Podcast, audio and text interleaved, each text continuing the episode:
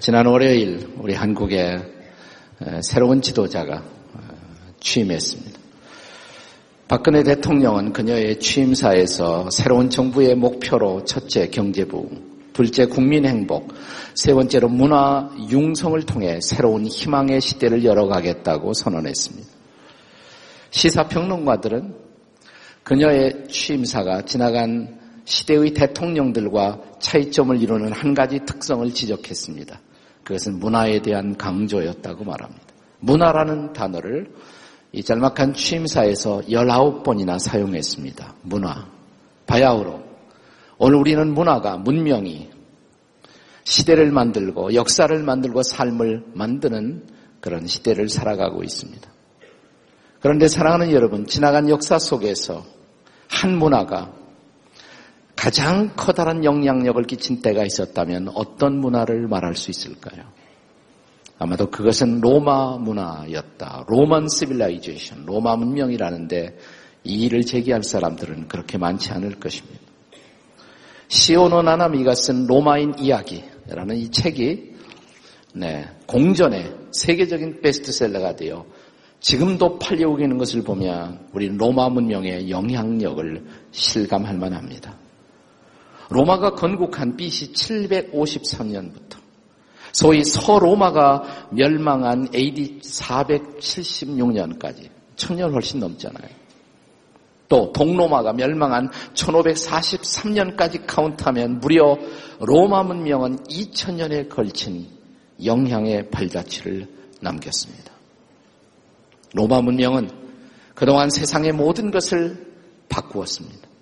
로마가 정복하는 정복지마다 새로운 도로를 깔았고 새로운 다리를 놓았고 수로 시설을 만들었으며 공중 목욕탕을 만들었고 엠피티어로 원형 극장을 가는 곳마다 건설해서 로마 문명의 혜택을 누리도록 만들었습니다. 모든 종교를 포괄하는 문명의 장점을 편입 수용하는 정책을 펼쳤으며 따라서 이런 로마 문명은 중세 문명을 만들었고 근대 문명을 만들었으며 오늘날의 현대 문명의 중요한 기초를 형성해 놓았습니다. 오늘 우리가 사용하고 있는 법과 정치 제도, 문학과 예술, 철학과 종교, 건축과 공학, 군사와 과학을 우리는 로마 문명을 떠나서는 말할 수가 없습니다. 오죽하면, 오죽하면 로마는 하루아침에 이루어지지 않는다라는 그런 어, 언어가 등장했고 모든 길은 로마로 통한다고 말했습니다. 모든 길은 로마로 통한다. 로마의 전성기에 로마가 마음을 먹으면 불가능은 없다는 신화를 사람들은 굳게 믿었습니다. 그만큼 로마의 영향은 막강했습니다. 그러나 이런 로마의 전성기에 살았던 로마에게 식민지로 지배받고 있었던 식민지 출신의 한 유태인 젊은이는 이런 로마의 강력한 영향력이 결코 할 수 없는 한 가지를 꿰뚫어 보고 있었습니다. 그것은 인간의 구원이었습니다. 그리고 이 구원은 로마의 문명이 해낼 수 있는 것이 아니라는 것을 그는 알았습니다. 오직 복음만이 인간 구원의 유일한 해답임을 알았던 사람, 바울은 그래서 이 복음을 가지고 로마로 가기를 소원했습니다. 로마서 1장 10절과 11절을 한번 같이 읽어보겠어요. 로마서 1장 10절, 11절 다 같이 시작. 어떻게 하든지 이제 하나님의 뜻 안에서 너희에게로 나아갈 좋은 길 얻기를 구하노라. 내가 로마로 갈 수 있는 길을 속히 얻기를 바란다. 11절에요. 다 같이 시작. 내가 너희 보기를 간절히 원하는 것은 어떤 신령한 은사를 너에게 나누어 주어 너희를 견고케 하려 함이니. 바울이 편지 쓸 때 로마에는 한 줌의 그리스도인들이 존재하고 있었습니다. 얼마 안 되는 그리스도인들. 그러나 그들이 하나의 신앙 공동체를 벌써 형성하고 있었던 것으로 보여집니다. 아마도 그들은 사도행전 2장에 오순절에 부흥이 일어났을 때 예루살렘에 와서 복음을 듣고 그리고 로마로 떠났던 사람들이었을 것입니다. 그들을 중심으로 해서 자생적인 신앙 공동체가 생겨난 것입니다. 바울은 그들을 주목했습니다. 그리고 그들이 바울이 로마로 도착하기 전에 먼저 그들을 통해서 복음이 로마에 전파되는 것을 보고 싶어 했습니다. 그래서 붓을 들어 그들이 전해야 할 복음, 그들이 이 복음을 통해서 영향을 끼쳐야 할 로마의 그들의 입으로 그들의 삶으로 전해야 할 복음의 메시지를 손을 들어 쓰기 시작합니다. 그것이 로마서입니다. 성 어거스틴이 이 로마서를 읽고 주님 앞에 돌아왔습니다. 마르틴 루터가 로마서를 읽고 종교 개혁을 church reformation을 일으켰습니다. 요한 웨슬레가 로마서를 읽고 회심하여 영국을 바꾸는 놀라운 일을 시작하게 됩니다. 이 로마에 전해진 복음, 이 복음의 메시지의 핵심은 도대체 무엇일까요? 첫째로 그 복음은 예수가 선지자를 통해 약속된 하나님의 아들이시다라는 소식입니다. 복음은 예수가 선지자를 통해서 바로 약속되었던 하나님의 아들이라는 소식입니다. 복음은 하나님의 아들, 예수가 하나님의 아들이라는 소식입니다. 로마서 1장 2절을 같이 읽겠습니다. 로마서 1장 2절 다 함께 읽습니다. 시작. 이 복음은 하나님이 선지자들 통하여 그의 아들에 관하여 성경에 미리 약속하신 것이라. 복음은 아들에 관한 것입니다. 하나님의 아들에 관한 것입니다. 근데 그 하나님의 아들에 관하여 구약의 선지자를 통해서 미리미리 약속된 바로 그 아들. 구약 성경의 예언자들을 통해서 그가 이 땅에 태어나기 600년 전, 700년 전부터 이 아들에 관한 모든 것이 미리 예언되었습니다. 이사야 7장 14절을 기억하십니까? 같이 읽습니다. 이사야 7장 14절 시작. 그러므로 주께서 친히 징조를 너에게 주실 것이라. 보라 처녀가 잉태하여 아들을 낳으리니 그의 이름을 임마누엘이라 하리라. 동정녀를 통해서 처녀를 통해서 탄생할 것이라고. 그리고 그분의 출생지조차도 정확하게 예언되었습니다. 미가서 5장 2절입니다. 같이 한번 읽습니다. 미가 5장 2절 시작. 베들레헴 에브라다야 너는 유다 족속 중에 작을지라도 이스라엘을 다스릴 자가 네게서 나올 것이라. 그의 근본은 상고의 영원애니라. 상고부터 태초부터 영원부터 계시던 그분 그 메시아가 베들레헴에 탄생할 것이라고. 뿐만 아니라 그의 생애의 중요한 한 시점에서 그는 은 30명의 사람들에게 팔리우고 배반당할 것이라고 예언되었습니다. 스가랴 11장 12절입니다. 같이 읽습니다. 스가랴 11장 12절 시작. 내가 그들에게 이르되 너희가 좋게 여기거든 내 품삯을 내게 주고 그렇지 아니하거든 그만두라. 그들이 은 30개를 달아서 내 품삯을 삼은지라. 그의 삶의 절정에서 그가 예루살렘에 입성할 터인데 그리고 사람들에게 왕으로 환영을 받을 터인데 그때 그는 나귀의 새끼를 타고 입성할 것이라고. 스가랴 9장 9절입니다. 같이 읽습니다. 시작. 시온에 따라 크게 기뻐할지어다. 보라 네 왕이 네게 임하시나니 그는 공의로우시며 구원을 베푸시며 겸손하여서 나귀를 타시나니 나귀의 작은 것 곧 나귀 새끼니라. 그는 나귀 새끼를 타고 예루살렘에 입성할 것이라고. 그의 삶에 대한 정확한 디테일 가지고 그의 삶의 전모가 여기 예언되고 있지 않습니까? 그리고 마침내 그의 생애 절정에서 그가 십자가에 매달릴 때 그는 채찍을 맞고 그리고 찔림을 받을 것이라고. 이사야 53장 5절입니다. 같이 읽습니다. 시작. 그가 찔림으로 우리의 허물 때문이요. 그가 상함은 우리의 죄악 때문이라. 그가 징계를 받음으로 우리가 평화를 누리고 그가 채찍에 맞음으로 우리가 나음을 입었도다. 그가 십자가에서 고난받고 달렸을 때 그는 악인들과 함께 처형될 것이며 그러나 그는 그 악인을 위해서 용서의 기도를 드릴 것이라고 또한 예언됩니다. 이사야 53장 12절입니다. 같이 읽습니다. 시작. 그러므로 네가 그에게 존귀한 자와 함께 몫을 받게 하며 이는 그가 자기 영혼을 버려 사망에 이르게 하며 범죄자 중 하나로 헤아림을 받았음이니라. 그러나 그가 많은 사람의 죄를 담당하며 범죄자를 위하여 뭐예요? 기도하였습니다. 그는 정확하게 십자가에서 그와 함께 매달리는 강도들을 위해서 기도하고 그 중에 한 강도를 구원하시지 않았습니까? 그가 죽은 후 그는 부자의 무덤에 묻힐 것이라고 예언됩니다. 이사야 53장 9절입니다. 같이 읽습니다. 시작. 그는 강포를 행하지 아니하였고 그의 입에 거짓이 없었으나 그의 무덤이 악인들과 함께 있었으며 그가 죽은 후에 부자와 함께 있었도다. 예언된 그대로 그는 부자 아리마대 요셉의 무덤에 묻힙니다. 사랑하는 여러분, 이게 평범한 인간에게 가능한 사건입니까? 그가 태어나기 700년 전, 600년 전에 그의 삶에 대한 정확한 디테일을 갖고 예언된 그분. 그는 그렇게 오실 분이었습니다. 그는 약속된 메시아. 그는 진실로 하나님의 아들. 그분만이 역사의 소망, 로마의 소망, 세상의 소망이 될 것이라고 이것이 바울을 통해 로마에 전해진 복음이었습니다.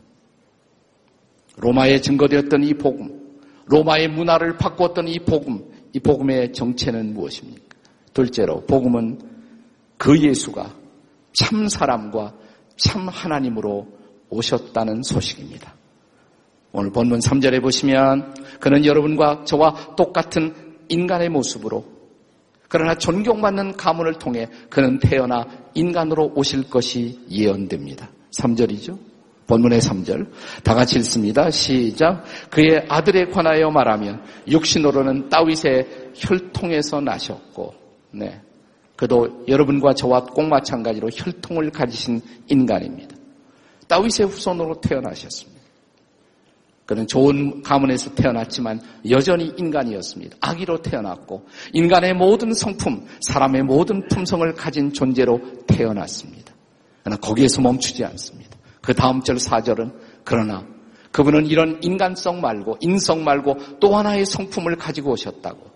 그는 신성을 가지신 분이라고. 4절입니다. 4절 다 같이 읽겠습니다. 시작. 성결의 영으로는 죽은 자들 가운데서 부활하사 능력으로 하나님의 아들로 선포되셨으니 곧 예수 그리스도시니라. 사랑하는 여러분, 이 땅에 태어난 모든 인간이 결코 극복할 수 없는 한 가지 문제가 있습니다. 그것은 죽음입니다. 우린 다 죽어야 합니다. 한날에 반드시 죽어야 합니다. 이것이 인간의 숙명입니다. 어쩌면 죽음이 인간을 인간되게 하는 사건일지 모릅니다. 아무도 예배가 없습니다. 그런데 이 죽음을 이기신 분이 있습니다. 나사렛 예수를 죽었을 때 그분을 부활시키던 그 능력, 그것은 거룩한 하나님의 성령의 능력이었습니다. 그 능력이 그를 다시 살리신 부활의 주님이 되게 하셨습니다. 오늘 본문은 이렇게 말합니다. 이 부활의 능력으로 이 부활의 능력을 통해서 그는 하나님의 아들로 인정되고 선포되셨다고. 그는 평범한 인간 이상의 분이라는 사실입니다. 그는 죽음에 매일 수 없었던 분입니다. 죽음을 초월하신 분입니다. 그는 하나님의 아들이십니다. 그는 그러므로 역사적 기독교는 언제나 예수 그리스도에 대해서 이런 고백을 해왔어요. 그는 진실로 사람이시고 그는 진실로 하나님이셨습니다. 진정한 하나님, true God. 진정한 사람, true man. good man슈. 그는 참으로 하나님이시고 참으로 사람이라고. 기독교 교리에서는 이것을 그리스도의 인성과 신성 이렇게 말합니다. 이 둘 중에 어느 것 하나를 부인할 때 기독교 정통 교리에서 그것은 이단으로 단죄되었습니다. 예수님이 사람이라는 것을 부인한다든지 예수님이 하나님이라는 것을 부인하면 그것은 진리에서 벗어난 것이었습니다. 그는 참으로 하나님, 그는 참으로 사람이십니다. 그런데 중요한 질문이 있어요. 그 예수가 참으로 하나님이라는 것, 그분이 참으로 사람이라는 것, 그것이 왜 복음이란 말입니까? 그것이 왜 끝뉴스일까요? 자, 우선 그는 참으로 하나님이시기 때문에 하나님 사정을 제일 잘 아시겠죠. 당연하죠. 하나님이시니까 하나님 사정 잘 알아요. 그는 참으로 사람이시기 때문에 사람의 사정을 아십니다. 여러분 사정도 아시고, 내 사정도 아시고, 참으로 사람이시니까. 그리고 그는 참으로 하나님이시고, 참으로 사람이시기에 하나님과 사람 사이를 연결시킬 수 있는 유일한 중보자가 되십니다. 이것이 복음입니다. 이 놀라운 복음을 디모데전서 2장 5절에서 바울은 또 이렇게 선포합니다. 디모데전서 2장 5절 다 같이 읽겠습니다. 시작. 하나님은 한 분이시요 또 하나님과 사람 사이에 중보도 한 분이시니 곧 사람이신 그리스도 예수라. 하나님이시지만 참 사람으로 오신 분. 그래서 참으로 하나님이시고 참으로 사람이시고 하나님을 제일 잘 아시고 사람을 제일 잘 아시고 그래서 하나님과 인간 사이의 유일한 중보자가 되신 분 그분이 바로 예수 그리스도라는 사실입니다. 그러기에 이 그리스도를 만난 사람들은 그리스도 이외에 그 누구를 경배할 수가 없었습니다. 바울이 편지를 쓰던 당시에 로마는 수많은 신들을 갖고 있었어요. 로마는 정확하게 말하면 헬라 문화를 계승했죠. 그리스에 수많은 신들이 있었던 것처럼 로마도 수많은 신들을 계승했습니다. 심지어 로마의 황제들을 신의 반열에 올려놓고 황제 숭배를 했습니다. 그리고 로마의 황제들은 로마의 시민들에게 이런 인사를 강요했습니다. 여러분이 로마 시대로 돌아간다면 길을 가다가 두 사람이 만나요. 한 사람이 이렇게 인사를 시작합니다. 가이사는 주님이십니다. 로마의 황제를 가이사라고 불렀죠. 가이사는 주님이십니다. 그러면 다른 사람이 이렇게 인사를 응답해야만 했었습니다. 맞습니다. 맞습니다. 가이사가 나의 주님이십니다. 맞습니다. 가이사가 나의 주님이십니다. 여러분이 로마 시대로 돌아가서 한 그리스도인으로서 어느 날 거리를 걷다가 상대방에게 이런 인사를 받습니다. 가이사는 주님이십니다. 물론 그리스도인들 가운데도 보통 다른 사람들처럼 꼭같이 맞습니다. 가이사가 나의 주님이십니다. 이렇게 말하는 사람들이 있었을 겁니다. 그러나 신실한 그리스도인들은 달랐습니다. 그들은 이렇게 인사합니다. 아닙니다. No, 아닙니다. 나의 주님은 오직 예수 그리스도십니다. 나의 주님은 예수 그리스도이십니다. 이 고백 때문에 그는 체포당합니다. 이 고백 때문에 그는 콜로시암 경기장으로 끌려갑니다. 이 고백 때문에 그는 사자의 밥이 되고 야수의 밥이 됩니다. 그러면서도 그들은 이 고백을 포기하지 않았습니다. 이 고백이 생명이었습니다. 그래서 그들은 생명을 걸고 이 고백을 했습니다. 예수 그리스도는 참으로 하나님, 예수 그리스도는 참으로 사람, 예수 그리스도는 참으로 중보자, 그분만이 유일의 구세주. 이것이 바로 초대 그리스도인들의 고백이었어요. 바로 바울이 이 복음을 로마에 전하는 것입니다. 이 복음을 전했던 것입니다. 로마에 전해진 복음. 이 복음은 세 번째로 예수 믿는 자들을 구원하시는 하나님의 능력입니다. 여러분, 복음은 우리 자신을 지킬 수가 있습니다. 복음은 우리의 삶을 풍요하게 할 수가 있습니다. 그러나 복음의 역할은 여기에서 끝나서는 안 됩니다. 복음은 전해져야 합니다.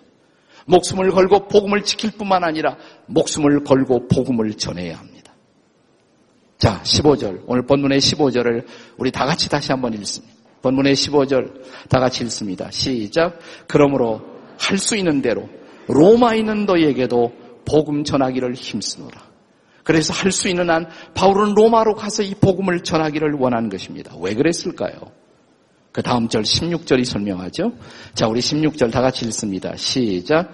내가 복음을 부끄러워하지 아니하노니 이 복음은 복음을 믿는 모든 자에게 구원을 주시는 하나님의 뭐예요? 하나님의 뭐? 능력이 됩니다. 이 능력이라는 말은 히라보의 그리스어의 두나미스라는 단어로 쓰여져요. 두나미스. 이것을 영어로 번역한 mighty power, mighty power. 이 두나미스를 다이나마이트로 번역해도 괜찮아요. 이 단어를 제일 좋아하는 것이 로마인들이었습니다. 로마인들은 힘을 좋아했습니다. mighty power. 로마는 로마의 군사력을 자랑했고 로마는 로마의 과학이 mighty power라고 자랑했고 로마가 가지고 있던 지식이 mighty power라고 자랑했습니다. 그런데 바울은 잘 들어보세요. 사랑하는 여러분 바울은 로마가 자랑하는 전 세계를 정복한 그 위대한 군사력, 그 군사력이 한 사람의 영혼도 바꾸거나 구원하지 못할 것을 알았습니다. 전 세계의 길을 깔아놓은 로마의 과학의 힘, 그 위대한 도로 공학의 힘. 그러나 그 힘으로 한 사람의 인생도 바꿀 수 없고 한 사람의 인생도 구원할 수 없다는 사실을 바울은 알았습니다. 세네카를 위시한 수많은 철학자를 배출한 로마의 지식의 힘. 그러나 그 힘이 단 한 사람의 인생도 영혼도 구원할 수 없다는 사실을 바울은 알았습니다. 그래서 바울은 말합니다. 내가 이 복음을 부끄러워하지 아니하노니. 내가 이 복음을 부끄러워하지 않은 이 복음은 복음을 믿는 모든 자에게 구원을 주시는 하나님의 능력이라고. 나는 바로 이 복음의 빚진 자라고, 빚진 자라고. 그래서 나는 이 복음을 로마인은 너희들에게 전하고 싶다고. 나는 나의 동족 유태인들에게 먼저 복음을 전했고 헬라인들에게 복음을 전했고 그리고 헬라인의 문화를 계승한 로마인들에게 이제는 이 복음을 전하고 싶다고. 아니 복음이 어떻게 우리를 바꿀 수가 있단 말입니까? 로마서 1장 17절을 우리 같이 읽겠습니다. 로마서 1장 17절 다 함께 읽습니다. 시작. 복음에는 하나님의 의가 나타나서 믿음으로 믿음에 이르게 하나니 기록된 바 오직 의인은 믿음으로 말미암아 살리라. 복음은 무엇보다 하나님의 의를 높이 세웁니다. 그러나 복음 앞에 설 때 우리가 먼저 경험하는 것은 의가 아니에요.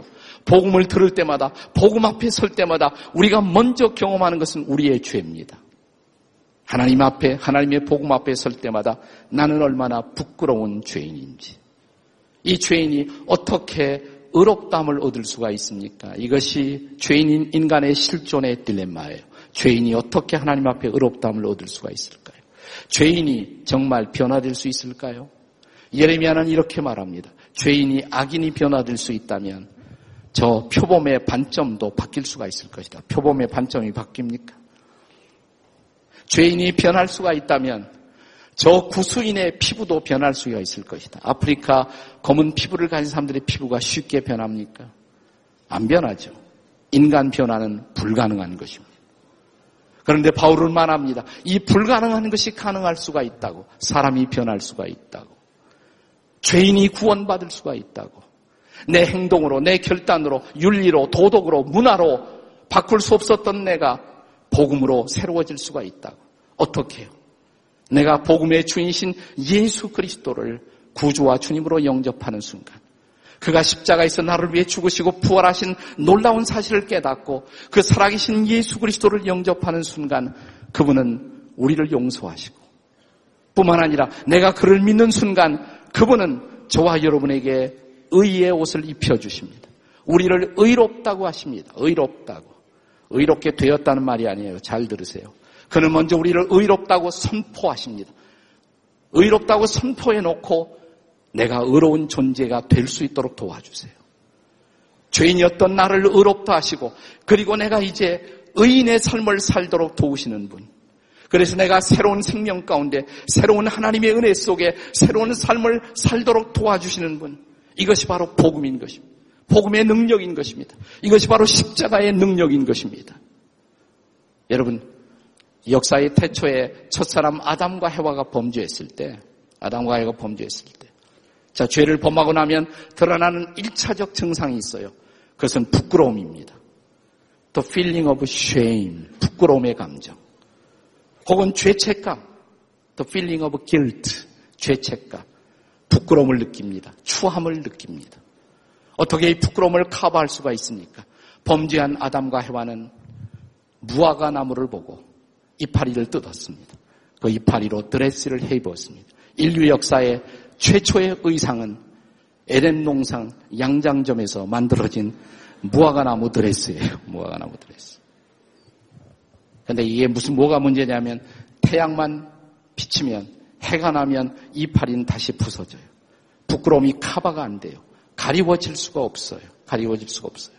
유명한 설교가 말틴 로이드 존슨은 이렇게 말합니다. 인간의 문화는 무화과 이파리 옷에 지나지 않는다고. 인간의 문화는. 문화는 좋은 거예요. 문화는 매력 있는 것입니다. 문화는 인간을 치장할 수가 있습니다. 그러나 문화는 인간을 바꿀 수가 없어요. 이것이 문화의 한계예요. 복음은 문화를 반대하지 않습니다. 기독교는 문화에 반대하는 종교가 아니에요. 그렇다고 문화에 종속되는 종교도 아닙니다. 복음은 문화를 비판합니다. 그리고 문화를 변혁시킵니다. 그리고 문화를 완성합니다. 자, 무화과 이파리로 자기의 허물을 부끄러움을 감출 수가 없었던 아담과 해와를 위해 하나님은 한 짐승을 잡았습니다. 그리고 그것으로 가죽옷을 해 입히셨죠. 가죽옷. 가죽 옷을 입었더라. 그걸 주목해야 돼요. 자, 피 흘린 짐승의 가죽으로 만들어진 그 옷을 입고 아담과 해와는 비로소 자기의 허물을 잊어버리고 활동이 가능했습니다. 여러분도 그래서 잠시 동안 허물을 잊어버리고 이렇게 옷 입고 편안하게 앉아 있는 것입니다. 저도 편안하게 서서 설교하고 옷 때문에 옷 때문에 네. 이 피 묻은 옷 예수 그리스도의 보혈 십자가에서 흘리신 어린 양이신 그리스도의 보혈을 입은 사람마다 죄를 극복합니다. 용서를 경험합니다. 은혜를 경험합니다. 새로운 생명을 경험합니다. 그리고 새로운 인생을 살기 시작합니다. 이것이 바로 복음이에요. 문화를 넘어서는 복음. 문화는 필요하지만 문화는 항상 한계가 있어요. 로마의 문명사는 2000년에 걸쳐서 계속되었다고 말씀을 드렸어요. 하지만 로마의 문화를 들여다보면 안에서 연구해보면 실제로 로마의 문화가 찬란하게 꽃피었던 시간은 불과 300년에 지나지 않습니다. AD 300년서부터 600년까지. 그때를 우리는 비잔틴 문화라고 말하죠. 비잔틴 문명, 비잔틴 문화라고 말합니다. 그때가 정확히 어떤 때인 줄 아세요? 복음이 들어왔어요. 복음이 로마를 바뀌었습니다. 그리고 로마는 기독교의 자유를 주고 그리고 찬란한 문화를 꽃피우기 시작했습니다. 로마네스크 문화가 고딕 컬처가 탄생했어요. 문화가 꽃을 피우기 시작합니다. 그런데 이제 기독교의 자유가 허용되고 복음이 사라지면서 로마의 문화도 다시 사라지기 시작합니다. 복음과 함께 문화는 꽃을 피워요. 복음과 함께 문화는 놀랍도록 열매를 맺기 시작합니다. 그러나 복음의 생명력이 떠나면 문화도 시들어버려요. 나는 우리나라의 문화가 융성하기를 바랍니다. 그러나 문화가 대답이 아니에요. 예수 그리스도가 대답이십니다. 그리스도가 희망이십니다. 우리 민족의 유일한 희망은 예수 그리스도이십니다. 나는 박근혜 대통령이 문화의 융성이 아니라 그리스도가 대답인 것을 알게 되기를 기도합니다. 그리스도가 희망이십니다. 그리스도가 우리 민족의 유일한 소망이 될 것입니다. 최근에 천만 관객을 돌파한 화제의 영화 7번 방의 선물을 여러분 다 기억하실 것입니다. 천만을이 봤다고 그러니까 4분의 1이죠. 인구 4분의 1. 아마 손들어 보면 여기도 4분의 1이 손들 것 같아요. 7번 방의 선물 솔직히 보신 분 다 손들어 봐요. 여기는 4분의 1 넘는 것 같아요. 한 3분의 1 되는 것 같아요. 네. 저도 봤는데 이 영화를 보고 나오면 사람들이 변한다고 그래요. 그리고 다 아까운 사람들이 된다고 합니다. 아까운 사람들. 아까운 사람들. 눈물이 젖어 나오죠, 흥건하게. 네. 최루탄 영화라고 그러죠. 그래서 어떤 사람은 심파 영화라고 비난하기도 하지만 저는 굉장히 은혜를 받았어요. 네. 아직도 쌀쌀한 이 계절을 보내는 우리들의 마음을 훈훈하게 만들었던 이 영화. 이 영화의 감동, 영화가 주는 감동의 극치가 무엇 때문일까요? 이거 아니에요? 대속의 사랑. 대속의 희생. 대속의 사랑, 대속의 희생 때문입니다. 어린아이의 지능밖에 갖지 못한 바보 용구. 아버지 바보 용구. 그러나 이 주인공에게 유일하게 사랑했던 딸 예승이죠, 예승. 눈에 집어넣어도 아프지 않을 사랑하는 딸. 그 사랑하는 딸을 살리기 위해서, 사랑하는 딸을 살리기 위해서 기꺼이 자기가 범하지 않은 살인죄를 뒤집어 쓰고 사형대로 가는 사람. 그가 딸을 살리기 위해서 이 죄를 뒤집어 쓰고 그가 죄인이 되어 그 사형대로 가면서 남겼던 어눌한 두 마디의 말이 지금도 제 가슴을 울립니다. 이런 말 기억하시죠? 아빠 딸로 태어나줘서 고맙습니다. 자기 딸에게. 아빠 딸로 태어나줘서 정말 고맙습니다. 예승이는 정의의 이름으로 날 용서해 줬습니다. 이런 외침, 이 주인공의 외침 속에서 여러분은 뭘 생각했어요? 나는 주인공의 외침을 듣자마자 예수님 생각이 나더라고요. 신령한 사람은 영화를 보면서도 예수님을 생각합니다. 따라서 해보세요. 신령한 사람은 영화를 보면서도 복음을 생각한다.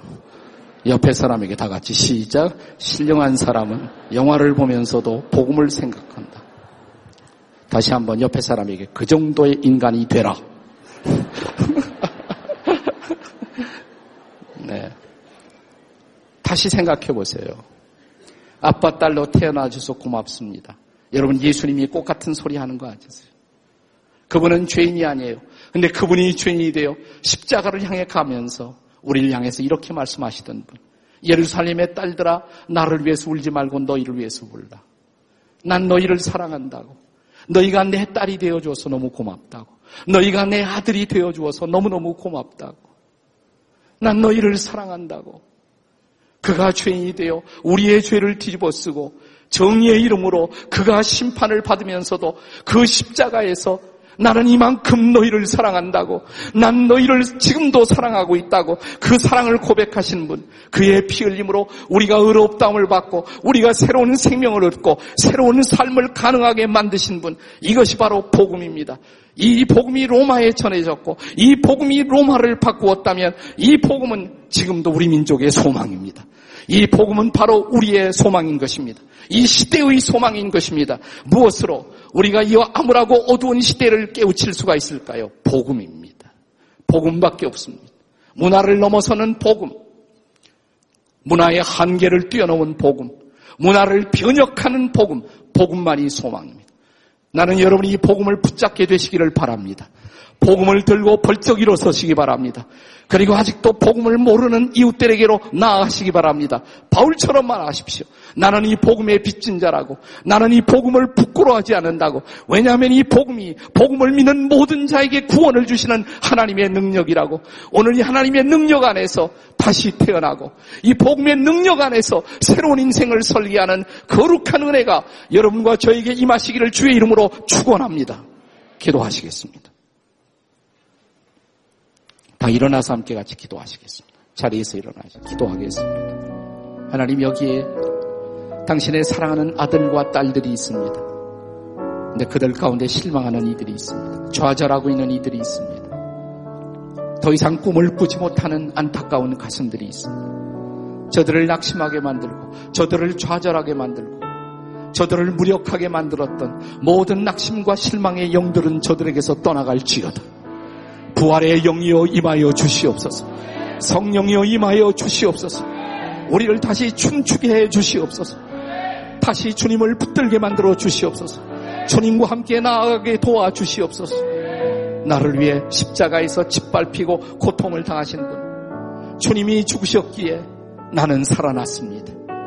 주님이 나를 위해 모든 것을 주셨기에 나는 이제 복음을 받들고 복음을 붙들고 다시 살 수가 있습니다. 오 주님 오셔서 이 시간 당신의 자녀들에게 거룩한 성령으로 기름 부어 주시옵소서. 일어나 찬양하게 하시고 일어나 기도하게 하시고 일어나 새로운 꿈을 꾸게 도와 주시옵소서. 주님이 우리의 소망이십니다. 주님이 우리의 사랑이십니다. 주님이 우리의 능력이십니다. 주님, 주님을 사랑합니다. 우리 주 예수 그리스도의 존귀하신 이름으로 기도드립니다.